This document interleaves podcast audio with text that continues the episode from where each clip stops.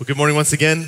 Welcome to Redeeming Grace. My name is Justin. I'm one of the pastors here, and it is uh, as good as always to be able to gather with you in person and those that are gathering with us online this morning. We're going to be in Mark chapter 6 this morning. So if you have your Bibles, you can open up to that. And Madeline is going to read our sermon text this morning. So listen to the word of the Lord. Mark 6, 30 to 56. The apostles returned to Jesus and told him all that they had done and taught. And he said to them, Come away by yourselves to a desolate place and rest a while. For many were coming and going, and they had no leisure even to eat. And they went away in a boat to the desolate place by themselves. Now many saw them going and recognized them, and they ran there on foot from all the towns and got there ahead of them. When he went ashore, he saw a great crowd, and he had compassion on them, because they were like sheep without a shepherd. And he began to teach them many things. And when it grew late, his disciples came to him and said, This is a desolate place, and the hour is now late. Send them away to go into the surrounding countryside and villages and buy themselves something to eat. But he answered them, You give them something to eat. And they said to him, Shall we go and buy 200 denarii worth of bread and give it to them to eat? And he said to them, How many loaves do you have? Go and see. And when they had found out, they said, Five and two fish. Then he commanded them all to sit down in groups on the green grass. So they sat down in groups by hundreds and by fifties. And taking the five loaves and the two fish, he looked up to heaven and said a blessing, and broke the loaves and gave them to the disciples to set before the people. And he divided the two fish among them as well. And they all ate and were satisfied.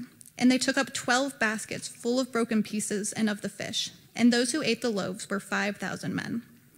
Immediately he made his disciples get into the boat and go before him to the other side of Bethsaida while he dismissed the crowd. And after he had taken leave of them, he went up on the mountain to pray. And when evening came, the boat was on, out on the sea, and he was alone on the land. And he saw that they were making headway painfully, for the wind was against them. And about the fourth watch of the night, he came to them, walking on the sea. He meant to pass by them, but when they saw him walking on the sea, they thought it was a ghost and cried out. For they all saw him and were terrified. But immediately he spoke to them and said, Take heart, it is I, do not be afraid. And he got into the boat with them, and the wind ceased and they were utterly astounded, for they did not understand about the loaves, but their hearts were hardened. When they had crossed over, they came to land at Gennesaret and moored to the shore. And when they got out of the boat, the people immediately recognized him and ran about the whole region and began to bring the sick people on their beds to wherever they heard he was. And wherever he came, in villages, cities, and countryside, they laid the sick in the marketplaces and implored him that they might touch even the fringe of his garment. And as many as touched it were made well.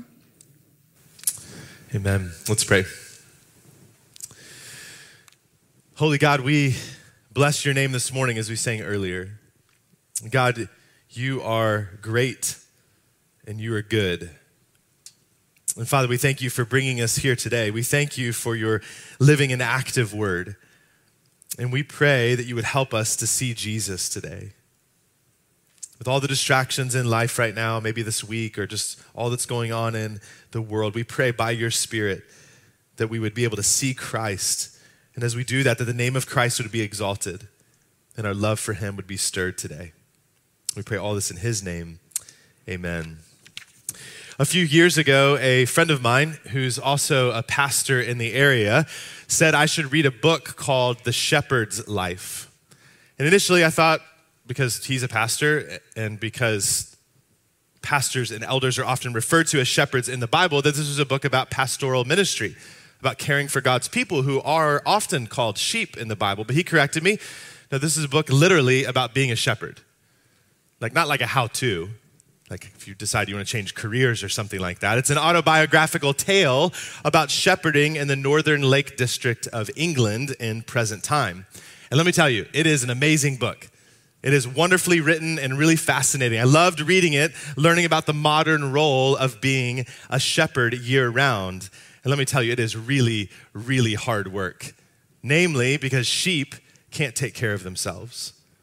Last Sunday, we jumped back into our sermon series called Follow Me in the Gospel of Mark. And we've seen Jesus do and say a lot of amazing things in these first five and a half chapters of the Gospel of Mark. And as he's been doing this, he has a growing number of people who are beginning to follow him, at least at some level. And within that larger group of people, he's called 12 men to be his closest followers, his closest disciples.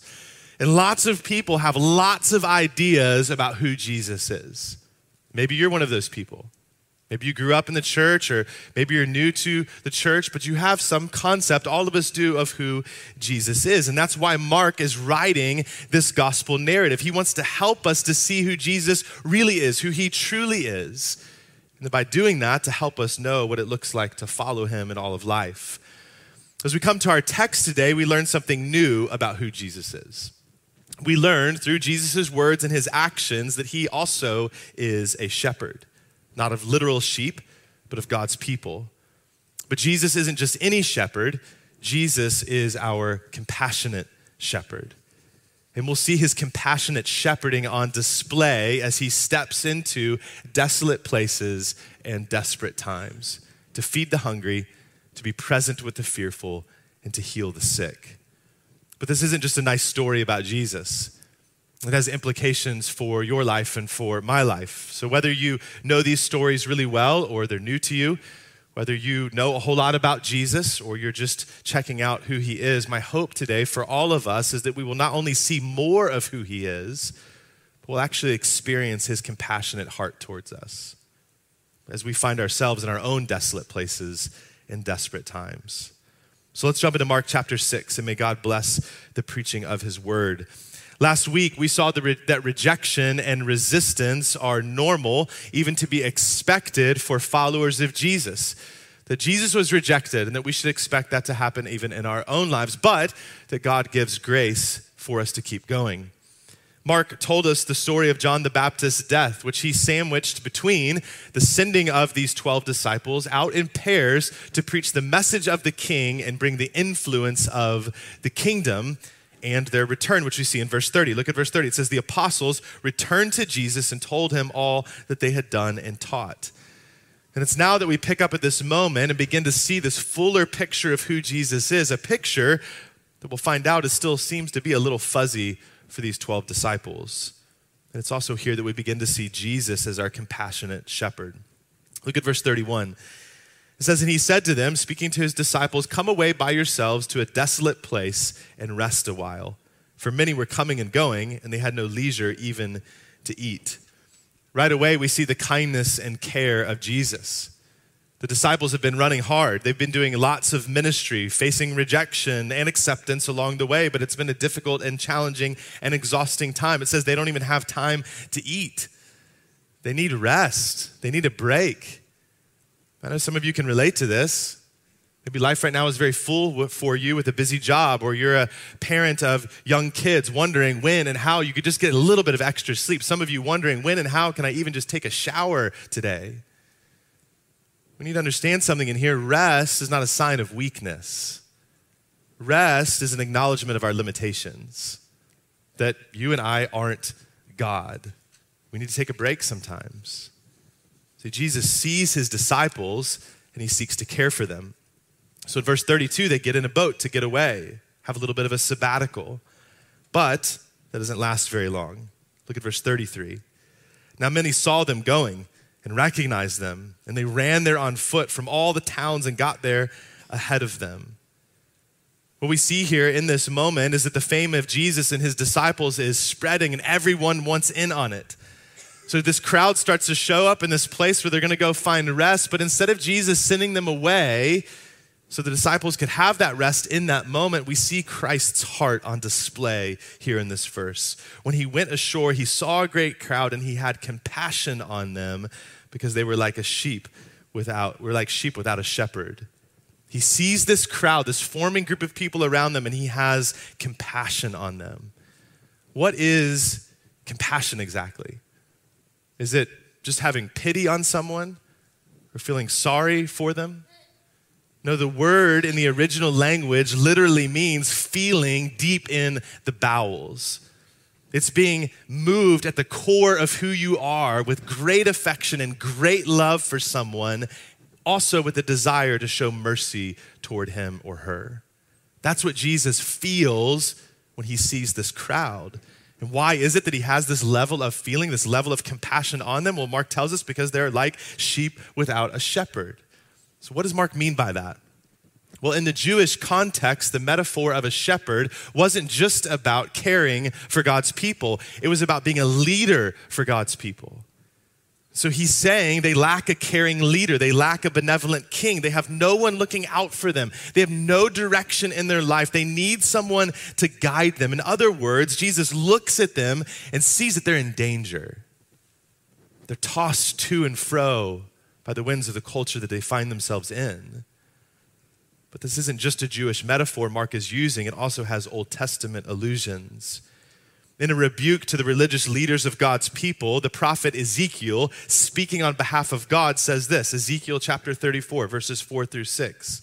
The weak you have not strengthened, the sick you have not healed, the injured you have not bound up, the strayed you have not brought back, the lost you have not sought, and with force and harshness you have ruled them. So they were scattered because there was no shepherd, and they became food for all the wild beasts. My sheep, God says, were scattered. They were they wandered over all the mountains and on every high hill. My sheep were scattered over all the face of the earth with none to search or seek for them. Mark's picking up this theme here. Jesus looks at this very large and growing crowd of people, and like Ezekiel, he sees sheep without a shepherd to lead them, to feed them, to guide them, and to guard them. And so, Jesus, out of the overflow of his compassionate heart, as he's moved to the core of who he is, his love and affection for them comes out. Jesus, who says in Luke 19 that he came to seek and to save the lost, acts like a shepherd, acts like the shepherd they need. And over these next three scenes, the first two being longer than the third, we see this play out in different ways. First, we see Jesus is our compassionate shepherd who feeds the hungry. He feeds the hungry, and he does so in two different ways. See, the people before him, they're not just in need of a meal, they're not just physically hungry, they're spiritually hungry. So Jesus starts by feeding them spiritually. Look at the rest of verse 34. And he began to teach them many things. That doesn't say the content of his teaching here, but the same story is in Luke chapter 9. And in Luke chapter 9, we see that he's teaching them about the kingdom of God. This is consistent with what we've seen of Jesus so far in the Gospel of Mark. He's telling people about God's kingdom, he's calling them to repent and believe. He's telling them what life looks like when you're with God and you're following him in his ways. And this is their most pressing need. This group of people that sit before Jesus are spiritually malnourished. They've been misled. They've been led astray by blind guides who care more about outward religiosity than they do for the heart and soul of these people. And so, Jesus, the compassionate shepherd, seeks to nourish their soul and guide them in truth about the King and the kingdom of God. Last Sunday, our call to worship was from Psalm 23. And it begins with the well known line The Lord is my shepherd. Yahweh is my shepherd. God is my shepherd. And then verse 3 says, He restores my soul. He leads me in paths of righteousness for His name's sake. That's what we see Jesus, our compassionate shepherd, doing here. He's teaching them about the way of the king. He's guiding their souls. He's restoring them and drawing them back to what is true about themselves in light of what is true about God. But Jesus isn't just the compassionate shepherd who seeks to feed them spiritually, he's also the compassionate shepherd who sees their real need, physical need, and feeds them physically. Look at verses 35 and 36. And when it grew late, his disciples came to him and said, This is a desolate place, and the hour is now late. Send them away to go into the surrounding countryside and villages and buy themselves something to eat. I mean, this is reasonable, right? I mean, I'd be that guy. I'd be like, Jesus, like, it's six. Like, we got to get people moving here. Like, show's over. They can come back again another day, but they've got to go home. We have nothing else to give to them. Right? Have you ever been driving down 81 and you're in between exits, like where there's anything, you're like, I'm hungry, but there's nothing to stop to get food. This is they're in a desolate place. There's nothing for them to do. I'd be that guy. We've got to figure this out, Jesus. Let's let's get the show moving here. But listen, practical isn't bad. It's just not the only way to solve a problem. So Jesus doesn't rebuke them for suggesting this. He just flips the script on them. Look at verse 37. He said, answered them, "You give them something to eat." What, wait, what? You, who all these people you me us we give them something to eat? And so they seem to respond in somewhat of a sarcastic way. They said to him shall we go and buy 200 denarii worth of bread and give it to them to eat? The sarcasm in this is the fact that 200 denarii was almost a full year's wage. Money these disciples certainly don't have. Like jesus are you out of your mind? How in the world could we feed them? All these people but see, Jesus, the compassionate shepherd, doesn't just want to teach the crowd about the kingdom of God, he wants to teach the disciples something too. Look at verses 38 through 44. And he said to them, How many loaves do you have? Go and see. And when they found out, they said, Five and two fish. Then he commanded them all to sit down in groups on the green grass. What an interesting little piece of information. Why does the surrounding layout of the land matter to us? Why does he say the green grass? Well, it makes me think of Psalm 23 again. The Lord is my shepherd, I shall not want. He makes me lie down in green pastures. So they sat down in groups by hundreds and by fifties, and taking the five loaves and the two fish, he looked up to heaven and said a blessing and broke the loaves and gave them to the disciples to set before the people. And he divided the two fish among them all. I love that we see Jesus giving thanks to the Father for his own humanity, he thanks the Father for an example to the disciples. And for us, he thanks the Father for providing this food, these resources for God's people. When he passes out the food via the disciples, once again, he's inviting them to be a part of the work that he's doing here, a work that he is ministering here. In verse 42, and they all ate and were satisfied. This isn't just a little snack to get them by. It isn't like a, a granola bar, like I'm in between meals here. This will help me out. They're, they eat and they're satisfied. This is a full meal for these people. And we find out again the size of this crowd, verse 44, there's at least 5,000 men there. 5,000 men, which means there's probably women and children there as well. It's not unlikely that there's 10,000 to 12,000 people here. And Jesus takes five loaves and two fish and feeds them all. Have you ever been to a, a, sporting event or a concert and people are in line to get food? That's a massive amount of food. Jesus does that here with a little bit. And there's enough of leftovers here. We see in verse 43 and they took up 12 baskets full of broken pieces of the fish and the bread. See all of this happening here in front of this crowd of people. It reminds me of when God provided for his people in the midst of the wilderness. As they left Egypt, they were complaining and grumbling that they didn't have anything to eat, that they were going to starve out in the middle of the desert. And Moses, on behalf of the people, pleads before God, and God rains down manna on them, bread on them. Who can do something like this? Only God can do something like this. And that's what Mark wants us to see, what Jesus wants us to see. The fact that Jesus himself does this shows us that he isn't just some religious teacher he isn't just some traveling miracle worker. He is our compassionate shepherd who is God Himself. This is the only miracle of Jesus that is recorded in all four Gospels. And I think the reason for that is because it's so massive, it impacts so many people. But we don't know if the crowd is fully aware of what's actually happened. They've been provided for Maybe they didn't see where the food all came from, but we don't know if they really understand that it came from just this small amount. But the disciples certainly do. They're certainly aware. I don't think it's happenstance that there are 12 baskets of leftovers for each of the 12 disciples to pick up and carry. In their hands, they each hold the reality of who Jesus is, the reality of what Jesus can do. But as we'll see in a moment, they don't fully get it either. With the large crowd fully satisfied, we see Jesus suddenly, immediately, Mark writes, send his disciples away and dismiss the crowd. Look at verses 45 and 46. Immediately, he made his disciples get into the boat and go before him to the other side, to Bethsaida, while he dismissed the crowd. And after he had taken leave of them, he went up on the mountain to pray.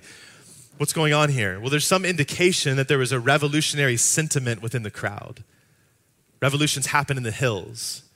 The area that they're in is where a lot of the zealots were that were feeling oppressed and wanted to overthrow the government. They desired change. And they've just heard some amazing words and they've just seen some amazing work. And based on John 6 15, it says they were about to take Jesus by force and make him king. That's what's going on here. And so Jesus, instead of giving into that and saying, Yeah, you know what? Let's do this. Today's a good day. No, he sends them home. And he uh, withdraws to be alone with his Father in prayer. And that leads us to our next scene where we learn Jesus is not only our compassionate shepherd who feeds the hungry, both spiritually and physically, he is our compassionate shepherd who is present with the fearful. Verse 47 And when evening came, the boat was out on the sea, and he was alone on the land. And he saw that they were making headway painfully, for the wind was against them. I love this. Once again, we see his compassionate shepherd's heart. They're in a desperate place. You know, I think it's interesting in the Gospel of Mark, whenever the disciples aren't with Jesus, like physically with him, things don't seem to go well for them. But Jesus doesn't remain distant. He sees them in their distress, he sees the wind pushing against them. But instead of calming the wind and waves from where he is, which he would be fully capable of doing, he seeks to show them mercy and relieve their fear and distress by coming to them and being present with them. But he doesn't grab another boat. There's not a jet ski laying on the side of the shore that he just hops on to go rescue them. No, we learn here, he says, he came to them walking on the sea. Jesus walks on the water. Now, again, if we've been familiar with this, if you grew up in the church or you've heard this story before, you're like, cool, yeah, it's Jesus. That sounds great. Walk on water. No big deal. I don't know about you, I haven't seen anybody do that. Who can do this? Job chapter 9, verse 8 God alone stretched out the heavens and trampled the waves of the sea. Psalm 77, verse 19, your ways, meaning God, was through the sea, your path through the great waters, yet your footprints were unseen. Who can do this? The answer again is God alone. God alone can walk on the water. We'll come back to that more in a minute because now we see the rest of verse 48 into verse 49. He meant to pass them by, but when they saw him walking on the sea, they thought it was a ghost and cried out, for they all saw him and were terrified. You've ever been in a hurry? Like at the grocery store or something, and you're trying to hurry, you got places to go, things to do, and you see someone you know from a distance, like, oh, I don't really have time to talk to them right now. Let me see if I can kind of weave around the aisles and not actually see them. Maybe I can kind of walk by, pull my hat down, collar up, and just get out of here. We're trying to avoid, right? When it says Jesus meant to pass them by, that isn't that. he isn't like, he isn't seeking to avoid the disciples seeing them. He's passing them by because he wants them to see him. Once again, he's seeking to reveal more of who he is to his closest followers. Man, they don't know it's Jesus. They think it's a phantom or a ghost. They were already fearful. They were already scared. Now they're absolutely terrified. But Jesus, our compassionate shepherd, calms them in the midst of their fearfulness. But how does he do it? Not first by calming the storm, but by identifying himself. Look at verse 50. For they were all they saw him and were terrified, but immediately he spoke to them and said, Take heart, it is I.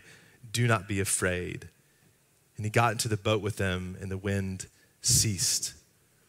The ESV, that's the translation of the Bible that we use here, obscures something important here in their translation. Where it says, It is I, in the original language, can be, I think should be translated, I am.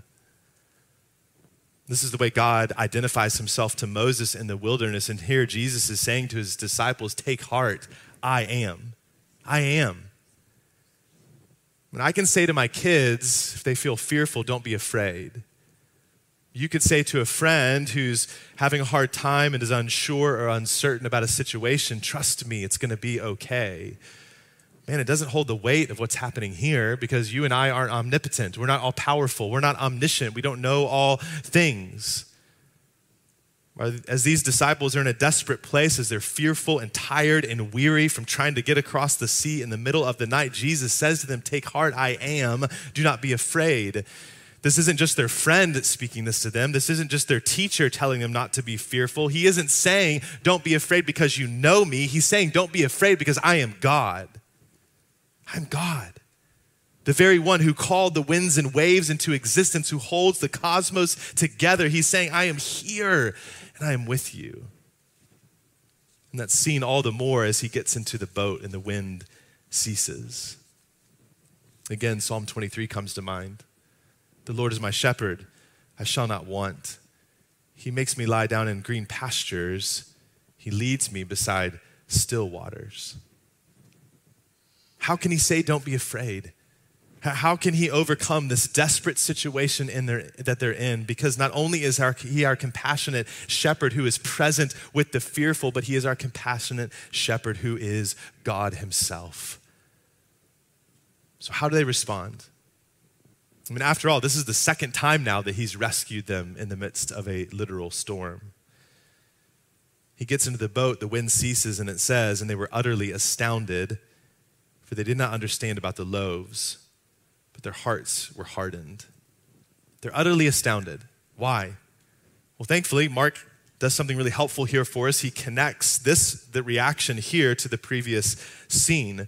They're utterly astounded. They're, they're surprised. They're dumbfounded, Mark says, because they didn't understand about the loaves. They didn't see the big picture of who Jesus is here. They didn't think about this and connect all the dots here. Why? It says because their hearts are hardened. What's Mark saying here? What's he trying to show us here? Well, first we have to understand what a hard heart is.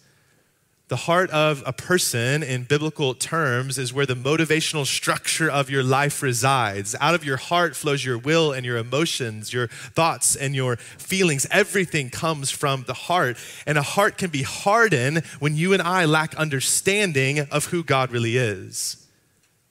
It can lead to unbelief. I mean, think about this. These men have been out preaching and healing in the name of Christ, the authority given to them by Jesus to do and say some amazing things. They've just seen Jesus feed thousands upon thousands upon thousands of people in an amazingly miraculous way. Now he not only walks on water, but again calms a windstorm, and they don't get it. They don't get him. They struggle to see Jesus for who he truly is. But I love that Jesus doesn't give up on them at this moment. His patience doesn't run out for them. His compassion towards them remains. He doesn't get to the other side of the shore and be like, ah, I'm done with you guys. Like, I've given you a lot of chances to get on board with what I'm doing and who I am, but you just don't get it. I'm going to go find a new set of disciples. No, he continues to show compassion to them. And I think we can learn something from this, be encouraged by this. You know, it can take a while to get your mind and your heart around who Jesus really is. You can be an honest disciple, an honest and true follower of Christ, and still wrestle with the exhaustive nature of Christ. It's one of the reasons why we keep coming back to Jesus every week as we gather together as the church. Because we can forget who he is. This is why we come back to who Jesus is and set him in front of ourselves in the midst of community group. We forget, we doubt, we stray. And so we need to keep setting Jesus before our hearts, keep setting him before our minds, keep setting him before one another to say, This is who he is God himself, our compassionate shepherd. Listen, if God can use these guys, who have a front row seat to Jesus' life, a front row seat to Jesus' ministry, and still struggle to believe, he can certainly use us who fail and falter along the way, who wrestle and battle unbelief as well.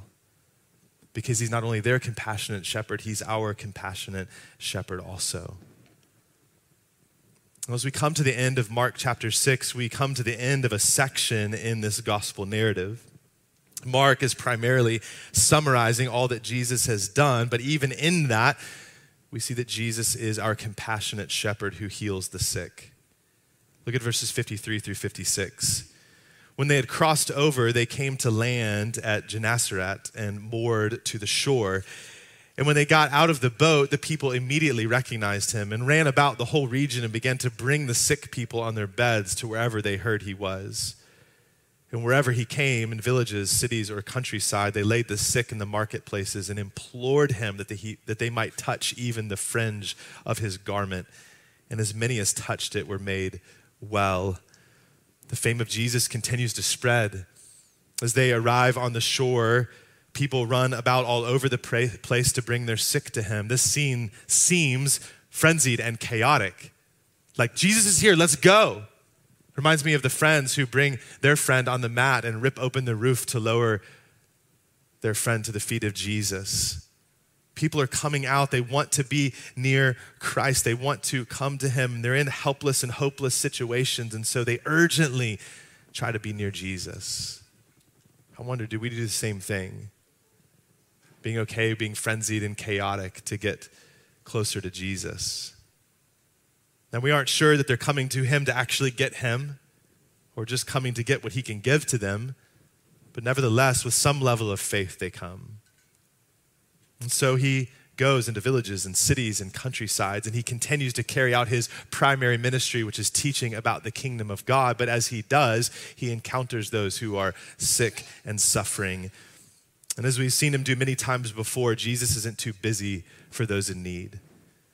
Just like the woman who suffered for 12 years, spending all of her money trying to get better, Jesus has compassion on them. And he brings physical healing in the midst of their hopelessness. You know, as I've been reflecting on this text this week, all that's happening in it, and there's a lot going on, I realized I really love the picture we see of Jesus in these three scenes. I love that Jesus here isn't just a teacher who's detached and distant, kind of spouting off truths and concepts and ideas. I love that Jesus isn't just a shepherd, that he's not heavy handed in his shepherding, he's not harsh in his shepherding, he's compassionate. I love that he's our compassionate shepherd who shows up in desolate places and desperate times and feeds the hungry physically and spiritually, is present with the fearful and heals the sick. I love that he does it in a way that only God himself could do. Jesus isn't just a good shepherd, he is the good shepherd. He's the one every person in these stories needed, and the reality is, he's the one that every person in this room needs, even now. See, the reality is the ultimate place of desolation, the ultimate place of desperation, the ultimate sickness in our lives is our sin. You and I have all rebelled against God. We've all gone our own way trying to be God in our lives. You know what that's produced in our life? Difficulty upon difficulty upon difficulty. All that's produced is darkness and death. And what it deserves for our rebellion against God is his righteous wrath and holy judgment. You and I deserve not compassion, we deserve to be crushed for our sin. We deserve to be left in that place of desolation, left in that place of desperation, because we've turned our back on God. But in the ultimate display of compassion, Jesus, who for the joy set before him went to the cross, despising the shame, Jesus became sin for us. He became a substitute for you and for me. And on a Roman cross, he took on the wrath that we deserved. He died in our place so that we might be forgiven and set free. And three days later, he rose again as a definitive declaration that he is exactly who he said he is. And he accomplished exactly what he said he came to accomplish our rescue, our redemption. But listen, he did this not because we're special, he did this not because we're better. He wasn't kind of assessing his team and saying, hey, I could use a couple of more people. They'd be good adds. No, he doesn't do this because we earned it. He doesn't do it because we figured it out. He does it because he is a God who Psalm 145 said is gracious and merciful. He's a God who's slow to anger and abounding in steadfast love because he's a God who is good to all and his mercy is over all that he has made. In other words, because he is the good, gracious, compassionate shepherd who redeems people out of the most desolate and desperate place we could ever be. Listen, if you're a follower of Jesus, someone who's placed all of their hope and all of their faith and all of their trust in who Jesus is and what he's done, then the most miraculous thing God has ever done or will ever do in your life is save you. 1 Peter chapter 2 verse 25 says for you were straying like sheep. You, you were wandering away, you were in danger being led astray, not having someone guide you and guard you. You were straying like sheep, but have now returned to the shepherd and overseer of your souls. That happened in your life because Jesus, just like with his disciples in the boat, saw you and he saw me in our distress and he came to us. And he showed us who he is, and he called us to himself, and he gave us ears to hear and eyes to see. That is amazing grace. But if you haven't placed your faith in Jesus, know that he invites you to himself even now. In Matthew chapter 11, Jesus says, Come to me. Come to me, all who labor and are heavy laden, and I will give you rest.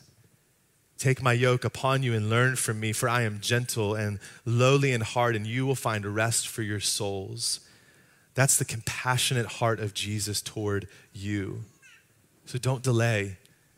Turn away from trying to find rest and relief in the things of this world. Find it in our once dead, now risen shepherd, Savior, and King.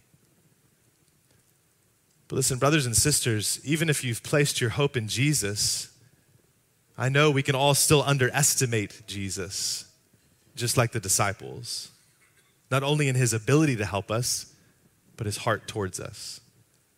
I say that because I do this all the time. Going through something challenging or difficult in life, unsure, uncertain about the future, and I can think, God, are you really for me? Jesus, are you really for me? Are you really with me? I kind of feel like I'm out here on my own right now. Are you actually going to come through? I can forget who Jesus is. I can forget what Jesus has done. And when I do that, it leads me to doubt what he can do. Do you ever feel that way in your own life? Do you ever wrestle with who Jesus is in that way? Maybe some of you right now are feeling like you're in a desolate place or a desperate time. Maybe you're realizing that you have a hunger within you that no matter how hard you try, you can't satisfy it with the things of this world. Maybe you find yourself fearful today something going on in your life. Maybe you're experiencing sickness or suffering. Whatever it happens to be, the reality is we all need this compassionate shepherd who's not only loving and caring, but also sovereign over every detail of our lives. We all need a God who redeems and restores. In short, we all need Jesus We never move on from him. But I think in the midst of that, we have to understand that his compassionate shepherding may not always look like what we think or expect or even want. The difficult situation or circumstance may not go away. But even in the midst of that, we can trust him. Because the one who multiplies fishes and loaves for the masses, the one who walks on water and calms the wind, the one who heals the sick says to you right now, Take heart, I am do not be afraid. I need this so much in my own life on a regular basis, and my guess is you do as well. And so I want to invite you to come along with me and find your rest and find your peace and find your joy once again in Jesus today, right now in this moment, and tomorrow, and the day after that. You know what the good news is? Jesus is alive. And Jesus is the same yesterday, and he's the same today and he'll be the same tomorrow, and he's the same forever. You don't have to wonder if he will change his mind or his heart towards you. That he'll act differently towards you. He is and always will be our compassionate shepherd, not because we deserve it, but because that's who he is. So come to him in faith. Come to him in hope. Come to him by the help and the power of the Holy Spirit. Come to him again and again come to him through prayer and through song and through his word and through community. When you're struggling in your faith and you can't even set your eyes on Christ, all you can think about is the situation you're in. Ask the people around you to help you. Help one another see Jesus. Look to him to be satisfied in this life. Look to him in times of fear. Look to him in seasons of suffering. Look for him in the desolate places. Look for him in the desperate places, knowing our compassionate shepherd is with you and for you, and he is working all things together, even if we don't know how. He's working all things together for your good and for his glory. Amen. In just a few moments, we're going to sing two songs of response that are going to put an exclamation point on who we see Jesus is from this text. One reminds us that Jesus alone is our solid rock in the midst of the storm. Everything else is sinking sand. And another says, In tenderness, he sought me, weary and sick with sin. And on his shoulders, like a good, compassionate shepherd, he brought me back to his fold again. That's who Jesus is. That's who our compassionate shepherd is. That's what our compassionate shepherd does. He brings us back to the fold of God. He brings us to the Father again. And He is our place of rest and He is our place of refuge. But before we sing, we're going to take communion together, the Lord's Supper. If you don't have the elements, you can go ahead and go grab those. We take communion now before we're going to sing these songs because this meal points us to the reality of what it took for all of that to be possible. Jesus willingly gave up his body for us. And so we eat the bread as a picture of that. He willingly shed his blood for us so that we could be forgiven and restored and reconciled to God. And so we drink the cup as a picture of that. And so as you eat and drink today, let me encourage you rejoice. Rejoice in the grace of our compassionate shepherd who laid down his life for you and for me. And listen, if you're not a follower of Christ, we're grateful and glad that God has brought you to be with us here today. That's not by accident. We trust and believe in God's providence and sovereignty over your life. And so you're here on purpose. And so instead of taking and eating this meal, we just want to invite you to experience Christ right now. Just pray, cry out to God in the midst of whatever storm, whatever circumstance or situation is going on in your life, and ask Him, this compassionate shepherd, to save you. And I know that He will and let somebody around you know where you're at so we can help you on your journey. For those that will eat and drink, let's take the bread now. A picture of Jesus' body broken for you and eat together to the praise of his name.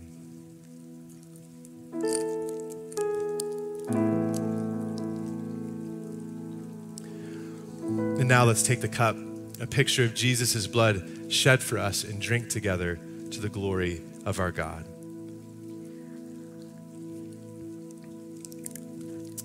Let's pray. Oh, holy and awesome God, we praise you. We praise you for sending your son, for sending Jesus to us. We praise you for your love and your care for us. God, we are not an afterthought. You know us, you care for us, you know the details of our lives, and Jesus makes that abundantly clear to us in this text. And so, Jesus, we praise you that you're our compassionate shepherd and Holy Spirit, we pray that you'd help us to keep coming to Jesus. Help us to keep coming to Him in the desolate and desperate places in our life, but also in all of life. And help us to help one another to keep fighting for faith and joy in Him, whose heart towards us never, ever, ever changes. Help us to trust Him in all things. God, we pray that you would replace our fear with peace. And may we worship you in all of life until you call us home or come again. We pray all this in Jesus' name. Amen.